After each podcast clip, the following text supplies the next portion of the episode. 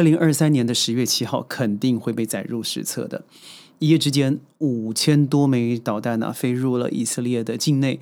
各位听了以后一定想说：“哎，你看 s h a d e n 又在这样说了哦，一定是以色列可怜，巴勒斯坦太可恶了。”但真的是如此吗？有句话叫做“可恨之人必有可爱之处，而可怜之人必有可恨之处。”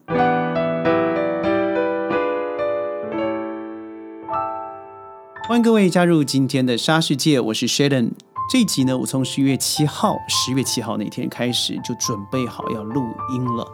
但是在录音的过程，我一直想的要怎么下手好，因为看起来这肯定是乙国他是吃瘪的人，因为这么多人被俘虏，又有这个音乐节，很多人在一夜之间失去了家园，而且是人为刻意的造成。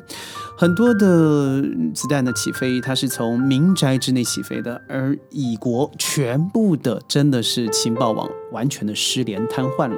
现在是我录的第三次的课程内容了。为什么呢？因为之前我们在上传全部被下架，因为不能提到太过敏感的问题。既然如此，咱们也就不提这个事情。但我要说的是啊，我上了这个现在叫做 X，之前叫做 Twitter，各位都知道了啊，这是以前 Trump 最喜欢的个媒体。那我以前看到九九一也好了哦，谈到阿富汗也好了，两伊战争也好了，直到最近的这个俄乌战争，你会发现几乎都是一面倒的，为西方世界说话，为美丽国啦，或是对大英帝国啦讲话的。但是这一次我发现有很多让 Sheldon 比较讶异的是，好多人，而且是专业的学者、学学者有署名的啊，是为了巴勒斯坦说话的。如果你想多了解这一些的话，我担心又被剪掉了。那我就说一下，你可以参考一下一九四八年的 Nakba，N A K B A，这叫做八国的一个嗯的清洗日。敏感的字我就不说了。但是那个一九四八年的十二月，从一八一号决定到了联合国的一九四号决定。呼吁巴勒斯坦难民返回家园的权利虽然呼吁了，但是之后的灾难日记后的几年几乎没有完全解决所有问题，以至于今天爆发了这样子的活动。我这样说非常非常的。概化我也很不好意思，为什么？因为我就不能上传嘛。但我要说一下我特别的感受，尤其在 Twitter 就是 X 上头看到的一些留言呢。有些人就说我们一定要讨伐，当然我觉得很抱歉，任何一个呃事项活动啊，用暴力的、用生命的、用用这种决绝的方式来做处理的，Sheldon 杀世界是绝对反对的，因为没有一个生灵应该有另外一个生灵来做于裁判。但是事发必有因啊。就像咱们说的嘛，哦，你可爱必有可恨，可恨必有可怜，可怜必有可恨等等的因果关系。你要知道啊，从一个地图上来看，如果各位有兴趣的话，真的不妨看一下曾经的巴勒斯坦，曾经的加萨位置，那个加萨走廊啊。各位看一下，本来是一个富土丰饶的土地，但因为联合国的偏袒。联合国的分治划分，让整个在阿巴勒斯坦的土地上面分为阿拉伯国家和犹太国家，这个部分我已经觉得非常的不舒服了。更何况在川普的时候，他特别承认了这是联合国反对的啊，把耶路呃耶路撒冷成为了以色列的这个首都。这点是荒唐之极啊！什么叫荒唐至极呢？就是你根本不在乎国际的裁决，你认为自己老大拳头大，你就可以以长袖善舞的方式长臂外交进入别人的国家，影响别人的政治，告诉别人我就是对的。那个时候你想想看，如果你是八国的人民，你会怎么想？哎呀，那对那个三教而立的嘛，不是回教、基督教、犹太教吗？那我未来怎么办？我这样土地被你拿走了，那曾经是我应该保家卫民的地方，我现在也没有了，剩下一个呃比北京这个整个朝阳区还小的区域，我整个所有的八国人民要住在那住在那个地方，那什么东西啊？原来那个土地那个地方是我的，现在你夺走了以后，不但如此，把我当做我说那个畜杀叉生 那个字，我这样讲，我又不知道会不会被被被卡掉了。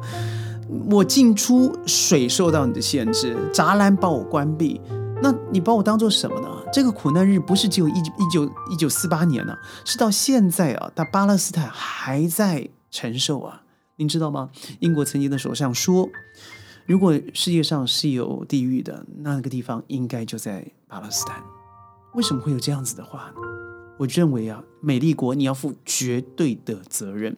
现在看美丽国好了，我们最重要的四个 Oracle 或是 Facebook、Google、嗯 Microsoft 等等，你会发现很多的高管、甚至主管、甚至 CEO 啊，他本身就是犹太人。他在美国对于每次政治现金的金额啊，如果是泛犹太人的话，将近百分之四十五啊。那对于整个国家是真的有动摇国本的可能。也就是说，如果你得罪了这群人，在政治上的话，你的政治生涯很可能就要结束了。也就如此，在这个以国与八国之间，它是很难做和解的，因为宗教上不同，民族上不同，还有一个最重要的，也就是人和人之间呢，所站立背后所支持的政治团体是迥然不同的。摊开地图，你会发现蛮好玩的。以国呢？它的位置很小，但身旁北方的这个黎巴嫩也好，埃及也好，旁边的约旦啊，下面的沙特也好，包括伊朗也好等等，全部都和他曾经爆发战争。现在我觉得很担心的会是什么呢？就是不是只有啊，我们现在所看到的哈马斯，也就是从加萨地带所发生发出的这五千枚地呃的炸弹，一枚八百块美金。那对以色列可不可以拦截？可以啊，用四万块拦截拦截他，四万块美金啊。但你可以拦截多少呢？各位可能忽略了北方啊，北方这个黎巴嫩的真主党，嗯，当然大家都知道是伊朗支持的。他如果也参与了这个战争，他绝对就不是现在这样五千发，可以说是比较粗糙的呃炸弹了。那真正恐怖的会是那些精致而且准备好就是要做这样子的攻击的呃战士。我觉得真的是一触即发。想想看吧，从去年开始啊，俄乌战争，所有的西方国家是不是第一时间摇旗呐喊？我们会支持他，我们会撑过一切，我们会让正义得到这个伸张。今天呢，在呃泽伦斯基不在联合国发表声明的时候，没有人附和嘛？美国就要站出来说：“哎，盟友们呐，不能够抛弃他，我们要加油啊！”那坦白说穿了，就是盟友啊，你要为了美丽国的主义啊，好好的支撑他一下，帮我出钱呢。你们这些就应该帮我做的事情，怎么不出钱了呢？有言在耳，现在发生了，这又是一个很敏感的一国和八国。那很多人说，咱们怎么不选边站？我觉得很多人是以和为贵，以道德为制高点的时候，你不会以这个方式就大拉了的说谁是一，谁是零，谁是对，谁是错，谁是黑，谁是白，没有这种事情。我觉得更多的时候要从整个历史的长河来看。我认为这次这个爆发的战事绝对不会这么简单的。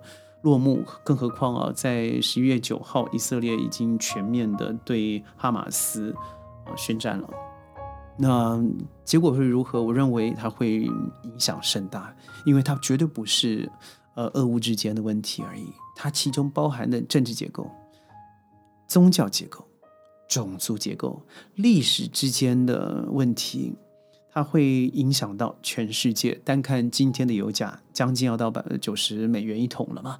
从短短的两个晚上就已经加了百分之五。想想看哦，九十美元是一个心理的一个高线了，达到一百一呢，世界各个层面将会严重的受到冲击。但是，单看现在这个世界结构，我们还有能力再受到下一波的冲击。哎，Come on！新冠才刚刚渐入陌生，好像新的病毒要开始了，不是吗？俄乌战争虽然不能说如火如荼，但是也还在进行中啊。世界的灾难频传，阿富汗又刚刚发生了六点七的大地震，呃，北美的大火，墨西呃这个在夏威夷的海这个海边的火大火才刚刚熄灭而已。到底人要造成多大的苦痛，才会学习真理为何呢？或许也就是因为很多人学习真理，是因为他受了极大的苦痛吧。我真的祈求世界和平，但每一个世界和平的来临，都需要我们每一个散发纯真挚爱的慈爱心啊！我是 Sheldon，杀世界，愿这个战事赶快了结，俄乌战争赶快止息。我们下次云端见，拜拜。